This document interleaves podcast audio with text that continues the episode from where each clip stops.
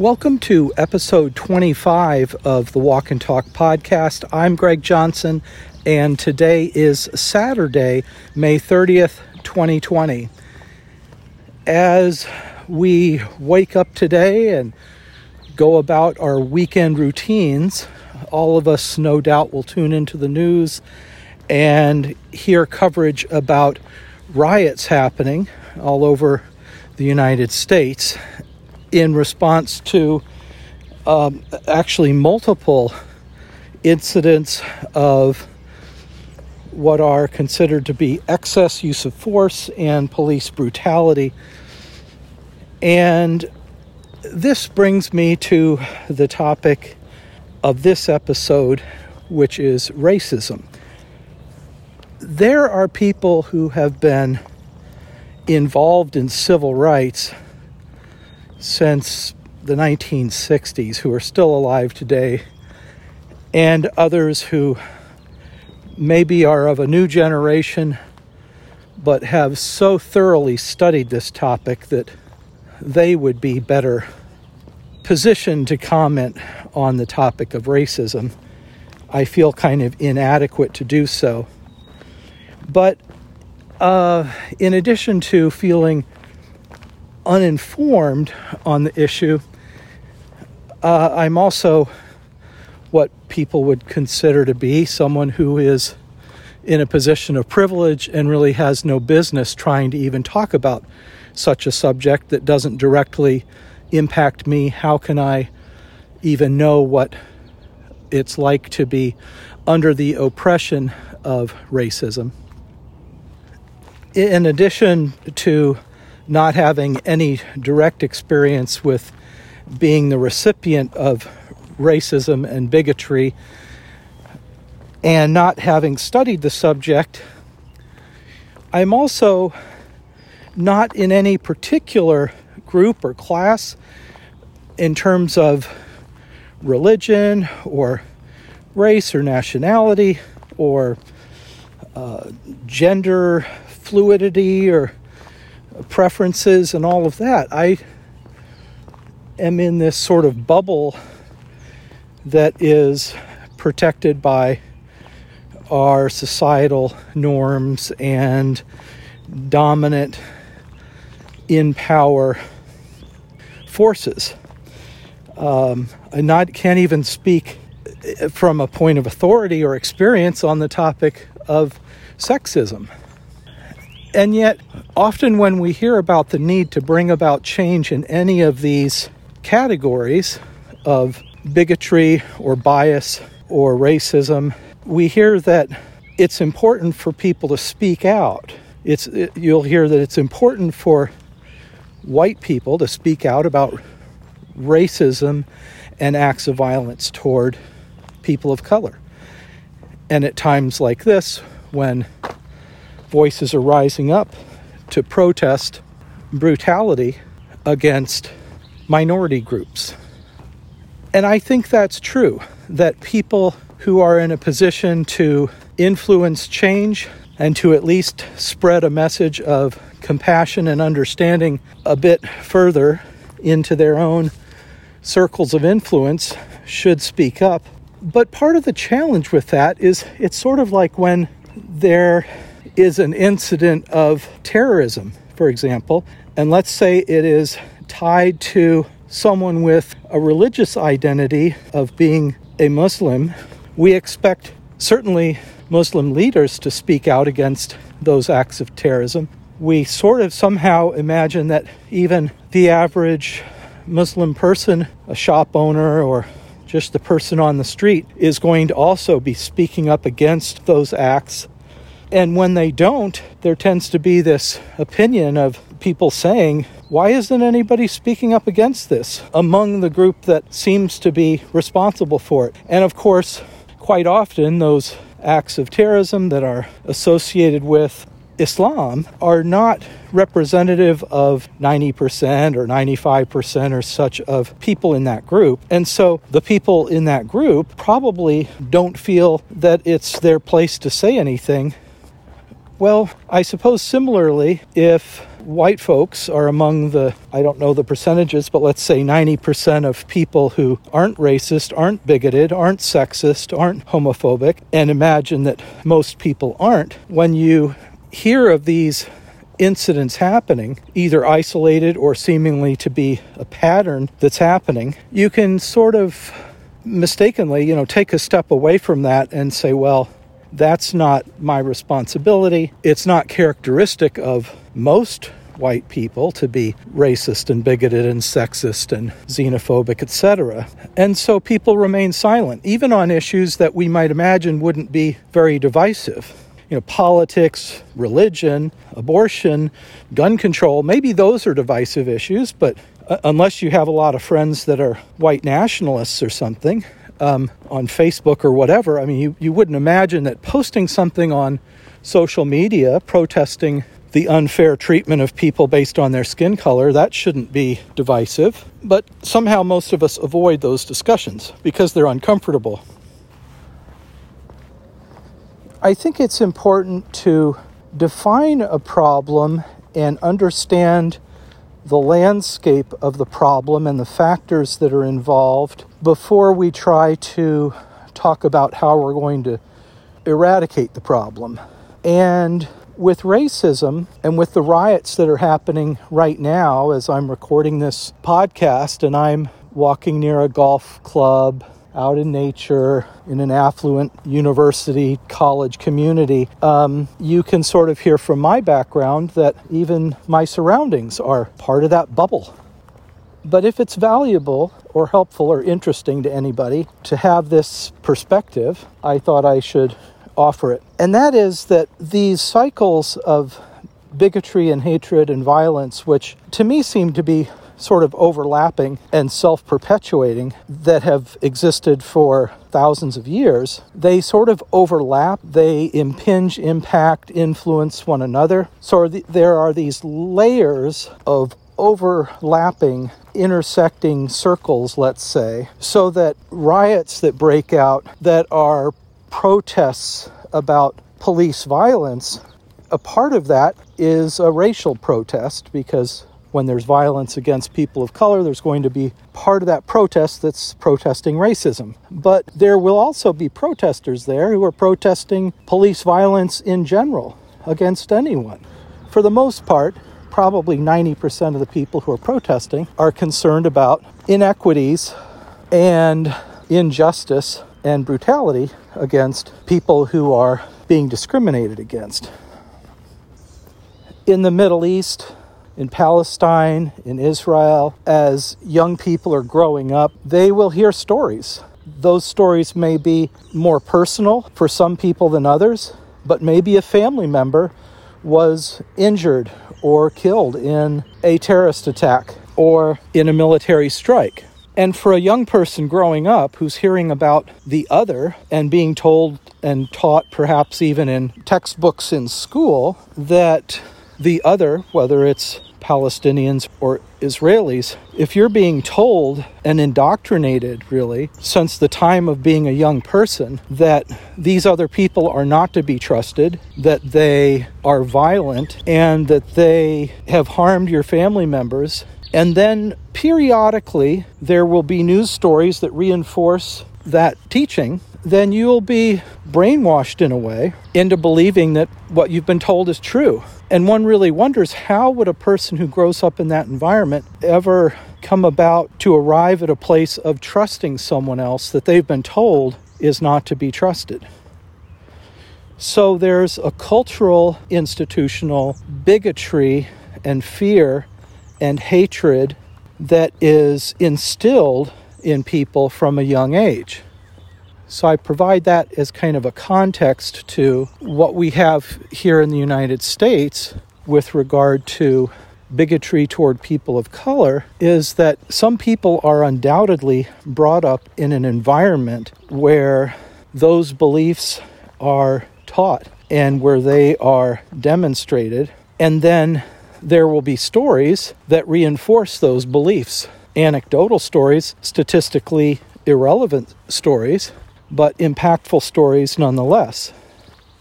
So I think that's a part of the context. And that if you're growing up in an inner city and you're a person of color and you've been told we can't really trust the police, and you remember what happened to your uncle or whatever who got beaten up or put in prison or falsely accused of something, maybe eventually was let out of prison because DNA evidence proved that they were innocent or whatever. But there are these stories that reinforce this idea that you just can't trust the government or the police or the justice system. And you look at these raw numbers, the data, and you think from the data, it suggests that there's a system that functions in a racist way and results in millions of people of color being put into prison. So that's on the one side. And then on the other side, you have these people living in fear and in gated communities where their fear and the gates become their sort of protective cage, perhaps. And they're brought up with stories about how you can't trust these people who look different than us. You can't trust these people on the other side of town. And some of that's based on color, but some of it's based on class. And this is where it gets kind of murky because while racism is very real, there's also this classism where parents will tell their kids, don't go play with the Joneses because, you know, they don't drive a Mercedes, they drive a Chevy. They, the, the dad works in a factory and the mom is a housekeeper or something. There's these judgments that are made based on someone's economic status. And those people are, to some degree, looked down upon, although not discriminated against as much as people of color. So there are these pockets of our society where people are indoctrinated into a certain kind of thinking that perpetuates bigotry and racism and disparities. So that's part of the backdrop and the context that's out there. And then we have this ongoing situation where people who live in certain neighborhoods are probably not given the same opportunities as they're growing up opportunities to get quality education, opportunities to be hired and earn a livable wage. And that does something to a person. And if you're growing up and you're in a household where maybe there are several siblings and a parent is in prison, let's start with a chessboard that is laid out in that way. You know how when you start with checkers, chess, whatever game it might be, you have the pieces laid out in a certain way. So let's say you start this chess game where you're like five moves away from checkmate. You, have got a few options. You can try to get out of that situation, but basically, like most of the game's already over. But that's it. Right now, today, at this moment, there are these households where the mom's working, the dad's in prison, maybe was put into prison for some low level drug charge, or maybe it was some unsubstantiated charge, whatever, or maybe legitimate reasons. But bottom line, it's not like the totally optimal situation. And maybe you don't have one of those schools that's like a few blocks away where all the kids wear uniforms and there's some wealthy person of color who's decided to make this a mission of giving great opportunities and education to young people of color and make sure they get into colleges and get hired into really good jobs. Maybe that's not happening where you live. So you don't really have opportunities you don't really have parents or mentors around to help guide you, and you don't feel that sense of protection and sort of a guarantee in life, that's going to affect people pretty much the same way. Like, regardless of what your race is, if you're put in that situation, you're going to have a tough time. You're going to try to get street smarts and stay alive and try to keep yourself from being caught up in gang violence or various crimes that are going on, but you're basically in a war zone. And so the outcomes of growing up in a war zone, and I'll just as a side note mention that you know, Chicago has been the focus of attention by many people, including Spike Lee, who created a sort of documentary called Chi-Raq, which he was comparing the violence in Iraq during the war with the violence in Chicago. And the point was that we have young people growing up being indoctrinated not even necessarily in a formal conscious way, but by their surroundings. Like, this is a messed up, unfair situation. You know, we, we don't pick our situation where we're born into, but if you're born into a war zone, into disruption and chaos and unpredictability, it affects a person. And so, in that context, there might possibly be people who are, without having the education and without seeing any opportunities, and with having not just your average everyday peer pressure, but people who might be threatening to harm you if you don't join their gang. It's kind of like, I guess, what it would be like to live in prison and have the stresses and dangers of being in a prison environment, but it's just like your neighborhood. So, in that context, it's not completely surprising that some people might get involved in some violence or in some drug dealing or crime or something. So now we have this situation where there's this neighborhood, in fact, thousands of them all over the country, where people are basically put into a war zone. They're two years old or five years old or whatever. They're in this war zone and they start to just adapt. I mean, if you live on Wall Street, you adapt to that. You, you figure out what the, the rules are and how you can fit in, and wherever people are, they adapt. And so then, not surprisingly, there are hotspots of crime and violence, drug dealing, arms trade, etc. are a violation of law. It kind of makes sense to do something about that. Meanwhile, as those things are reported in the news, you have the people living in the gated community that I mentioned earlier becoming more fearful, hearing about crime, seeing these riots from time to time that turn violent. And then you have the police who are, hopefully, most of them are good. There's like 700,000 police officers. Let's be a little bit pessimistic and let's just say there are only 600,000 good police officers and 100,000 bad police officers scattered around the country. Whatever the numbers are, even those 600,000 good police officers, they've been sworn in to do their job to uphold the law. And now you have these neighborhoods that are hotspots for violations of the law. And the police go in there and they can't pick and choose who they arrest and who they don't. Or I'm talking the, the good cops, you know? So they're just trying to uphold the law. And sometimes they'll let something slide and they use their discretion. But in general, you know, they got to stop some of this stuff from happening.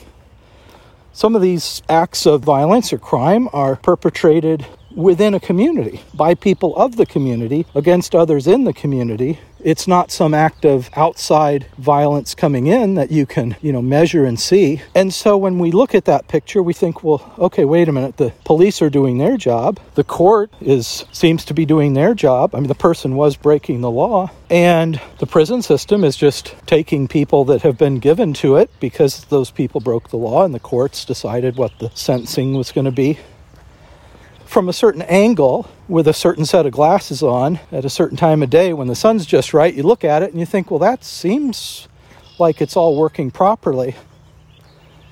And yet it's kind of messed up.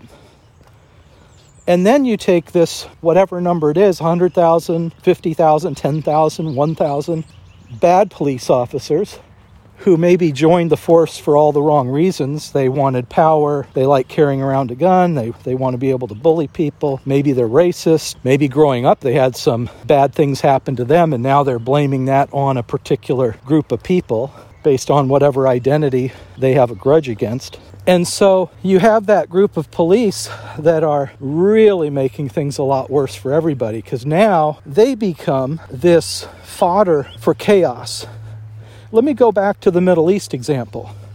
When there's an incident of violence, whether it's perpetrated by the Israelis on the Palestinians or by Palestinians on Israelis, that event becomes, and not in any scheming way, but very real as an example of why somebody should join some extremist militant group or why they should support extremism on the other side when the United States carries out its war on terror, and as a result of that, sometimes these smart bombs aren't very smart. These drones will drop bombs that fall on schools or hospitals, and sometimes even members of the press or members of the, the United Nations are killed.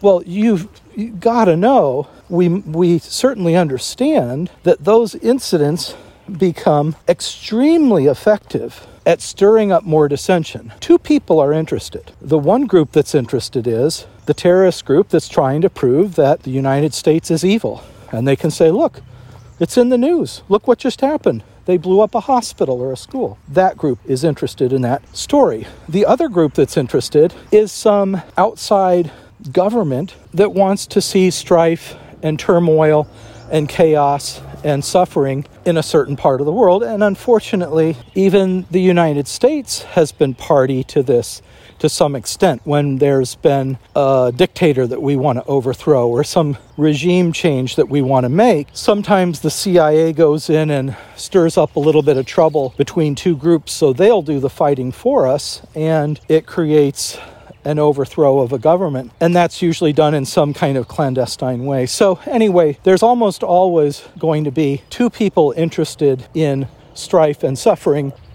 Something you'll see that doesn't really align with the common narrative would be some predominantly affluent white neighborhood where you have these maybe not overtly, blatantly racist people, but because of this indoctrination, they become maybe fearful. But they will have some person of color that they really like and really support because that person is a pro golfer or a celebrity or a doctor or a surgeon or something like that. So there are these examples of people who've become successful, and that kind of throws into the mix some different variables. You'll have people saying, well, look, so and so became a lawyer or a doctor or a pro golfer. Why can't these inner city kids pull themselves up by the bootstraps and apply themselves in school and go to Harvard then and go on to become a renowned doctor or something. That sounds absurd, but that's sort of the thought process that's somehow going on in people's minds. And there can be this kind of protective shield that people use if they have a few friends who are people of color, then that they think will kind of give them a pass on this issue of being racist or having some kind of bigotry based on people's race or some other definition of identity.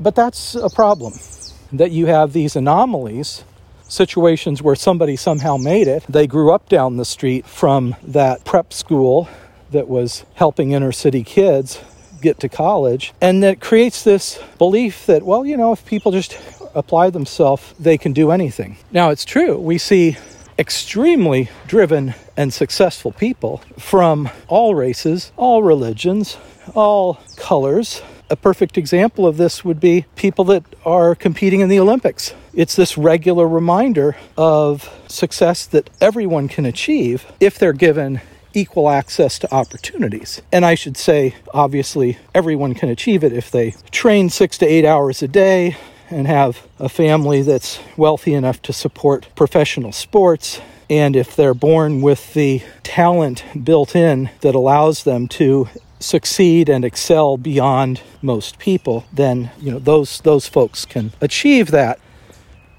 but let's get back then to this example of the inner city. So you have this situation that in part was influenced, driven, and built by just textbook racism, people that dislike others, even if they've not been indoctrinated or even if they didn't grow up getting bullied by some members of some gang and develop a, a, hatred that way. There are some people that are just racist for no reason, and, and we have a history of that in the US. So that means that certain kids wouldn't play with other kids, etc. The examples I gave, and people going to look for a job would be refused because of their skin color or some other identity. And that's partly what's created this situation. But now it's sort of a self perpetuating situation where nobody feels a responsibility to say, hey, wait a minute, this is a messed up situation over here. These people are not being given access to quality education. These people are not being given access to livable wage jobs. These people are not being given access to a, especially young people growing up, are not being given access to a place to live that feels safe and reliable and dependable and having continuity. In some situations, kids are going from one home to another, staying at the aunt's home, whatever, depending on the circumstances. And so, if people would step up and say, okay, that's obviously wrong, we don't know the myriad of reasons how we got here, but this isn't right. This is unjust. And the other thing that young people may not have because of the reasons I mentioned the institutionalized racism and just this circle of poverty and disparity is the kids won't maybe have good mentors. And so it's like that chessboard I described earlier, where the game's half over. You're born into this situation of violence and limited opportunities. And that's just not right. For people who have it as their goal in life to deepen their own racist and bigoted beliefs, they're going to look for evidence that supports their way of living and believing. And so any news story of violence or crime or harm against police, any news story that is of a person of color, of any color, committing a crime, a person who is Muslim committing some terrorist act, all of those stories will be gathered up by that person on little three by five cards or something, or just indexed away in their mind to continue to build for themselves this argument that there's a basis for their disdain for others who aren't like them.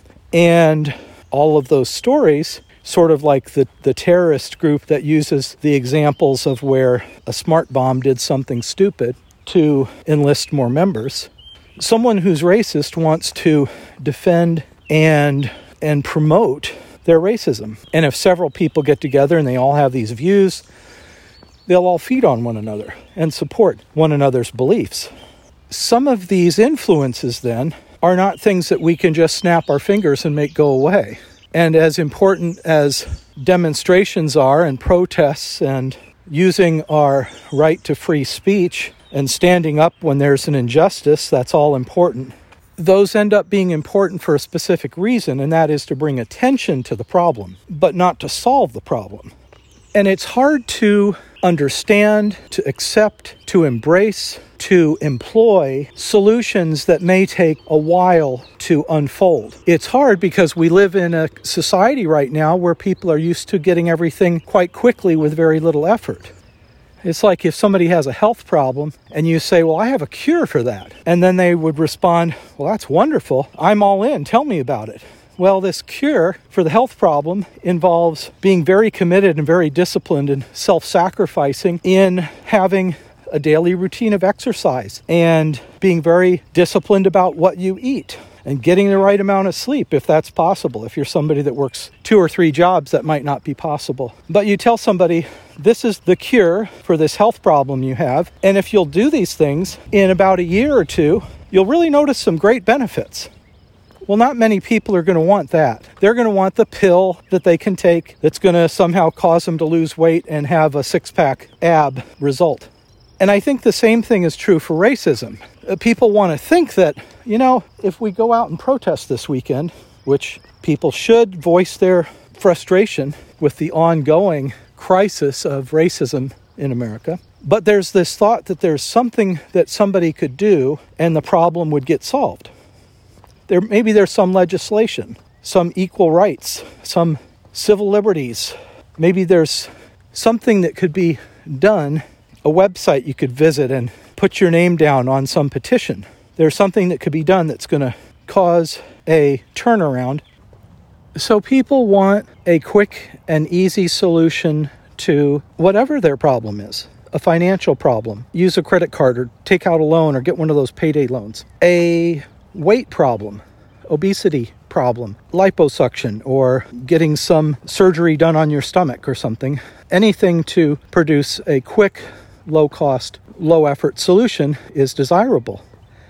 And the same is true for the problems of racism, that sort of like a health problem, you don't revisit these things every day. It's when you go to the doctor and suddenly you realize you have through the roof cholesterol levels, or there's some mild heart attack or something. Now you're going to get serious about health. And so we have these riots, and everyone's concerned about racism now. And you sometimes wonder if any action would be taken at all against these corrupt officers who are behaving illegally and harmfully and harming the image of law enforcement.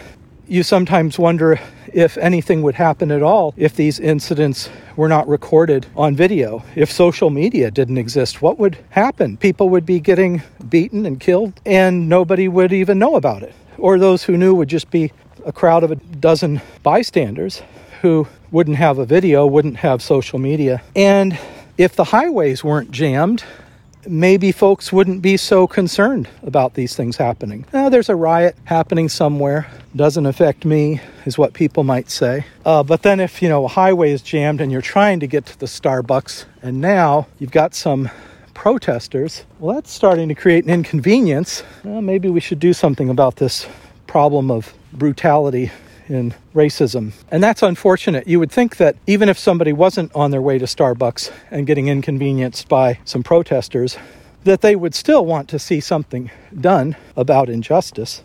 But I think the real problem is that there are not any easy, low cost, low effort solutions that can produce lasting, long term, meaningful results. And so, here toward the end of the podcast, as I've kind of laid out that context of what we're dealing with, I want to offer some thoughts. And that would be that we should really try to do something about making sure that people who are just getting started in life, young people in school, there should be some way to provide these special academy schools in inner cities to make education and opportunities something that's available for everyone.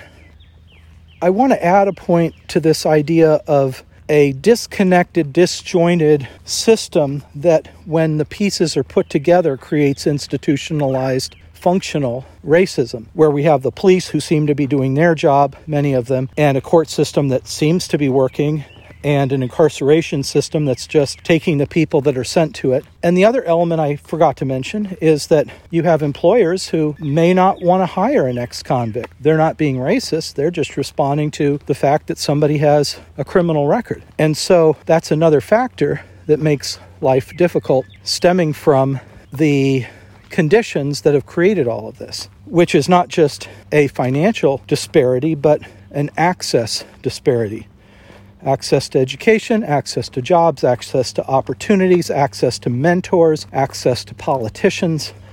When those are all removed, people begin to feel desperate and do desperate things, understandably. And if we look at those areas, we can start to think of some ways to turn the system around. And that would be to give people access to education and jobs and mentors and the democratic process. The reason we desperately need more and more examples of successful people of color, people of different ethnic backgrounds, people of different nationalities, people of different identities being examples of successful business owners, doctors, lawyers, politicians, engaged members of society. Is that while that has always been the case, it needs to be more visible because it's needed to erode this mindset of those who are harboring bigoted or racist ideas based on those differences. Because we come to the last stronghold, which is the ongoing generational transfer of bigotry and hatred. Whether that hatred and bigotry is based on nationality, or religion or color or identity, it often gets transferred from one generation to another as young people are indoctrinated into this way of thinking, either through isolation and lack of exposure to other groups or for some other reason. And it's not always possible to reach out to those people in an impactful way to change their minds. And so there just need to be these numerous examples that counteract the few examples that people use to support bigotry. And I think between those two things, really just empowering communities where people currently have limited options, if we can increase the opportunities for people And it can't just be some program that happens one year or some special event or conference or whatever. It has to be like a long term, ongoing, unceasing, funded by the government and funded by local organizations and funded by businesses, sort of like we see the efforts made to advance STEM education for all people. We need to see some sort of opportunities being infused in places where there aren't currently those opportunities. And that reality is going to help counter the bigotry that there is no special button we can push to have it go away. Only reality amplified can cause it to go away. I once had a friend ask me about anti Semitism, and this was at a time when there was a rise. I guess there's always been sort of ongoing examples of anti Semitism, but there are these incidents that cause it to be brought back into a discussion again. And my response was that the best way to reduce anti Semitism is to have more Judaism, to have more people living a positive, impactful life. Because whatever group a person belongs to, whether that be a nationality or ethnicity or religion or other identity group, there will always be a handful of very vocal, active people who don't maybe necessarily represent the views of your group who will go out and do horrendous things and that will make everyone in your group look really bad. And so that happens for different ethnic groups, different religious groups, different professions like law enforcement. You will have these instances I don't offer that description as a way of discounting or minimizing the need for serious reform and regulations and oversight of law enforcement, but I provide it as part of the context. I want to add an important addendum to the podcast before closing out, and that is that certainly over the past 20 years and probably through my whole life, and it's just because of the way I was brought up, but I have gone out of my way to try to connect with people on a meaningful level from all kinds of different backgrounds. I think part of that is because of influence of Unitarianism in growing up, and that's uh, essentially a philosophy, if I can oversimplify it and summarize it, is to uh, appreciate and accept everyone and try to value everyone for uh, their own beliefs, and yet the acknowledgement that we all have common overlapping values, regardless of what our religion or nationality or ethnicity or whatever. So that's sort of been distilled in me anyway. But I recall specifically in 2001, I started noticing a lot of kind of negative portrayals of people of Middle Eastern background and particularly Muslims. And it was in the news, this was prior to 9 11, in the news and even in movies. Anyway, I just wanted to make sure that I wasn't becoming influenced by negative portrayals of Muslim people. I didn't really know anybody to counter those portrayals. And so I took some initiative and I thought, yeah, I'm going to go uh, as kind of uncomfortable and out of place as it would feel. I'm going to go visit a mosque. And so I did that and tried to get to know some people in the Muslim community. And it was a really great experience because what it does is it starts to counter the sort of artificial and exaggerated stereotypes that we hear in the news and that's the nature of the news. The news is going to report on the sensationalized story about, you know, people of color or people of a certain country or whatever, or there might be some political driven um, purpose of a news story. And so we'll hear about how bad the Russians are or the Chinese or whatever. And so there are all of these external influences that can warp our perception. And so as I in my life would ever sense that I'm sort of distant from a group and being influenced by manipulators, I would try to spend more time with that group. And so I have kind of immersed myself in uh, you know Islamic communities. I've immersed myself in Orthodox Jewish uh, communities, and not out of some ulterior motive and, and always with transparency. And it's not as a journalist or some undercover reporter or anything. I just let people know, hey, I don't know anything about your culture and your community. I want to know more. I want to have, you know, accurate portrayals in my mind of different groups. And so I also spent a period of years when I was going to uh, an African Methodist Episcopalian church, which these are known for their very charismatic and animated services, and predominantly people of color, African Americans, who would be attending these churches. But in any event, what happens is when you, as an individual, take the initiative to go out and okay, it's good to have, I guess, a couple of friends, but that can deceive yourself into thinking that you're one of the crew or something. Um, but really, if you can, try to immerse yourself in some different uh, communities and cultures and connect with people of different identities. Um, another group that I would try to connect with is, is people who are in the LGBT community and not just, you know, have coffee once in a while, but try to be a friend to people. And also with people in law enforcement. Um, any group that's being stigmatized and marginalized and portrayed in a certain way based on the acts of a few.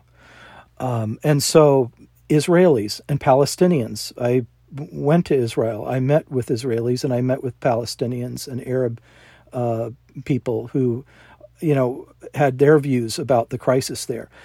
And so the point is, as we reach out, as we take the initiative, this is something we can do as individuals.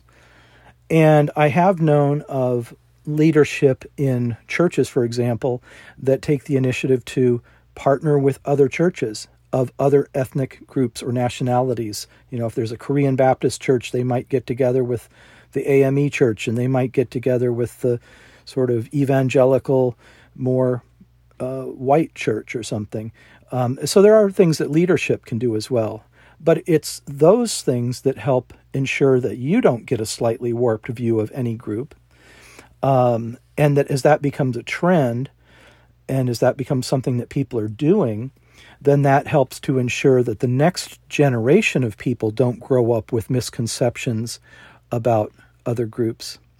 So I wanted to mention that because I think that's a very practical thing that we can do as individuals and that we, we can promote in our communities.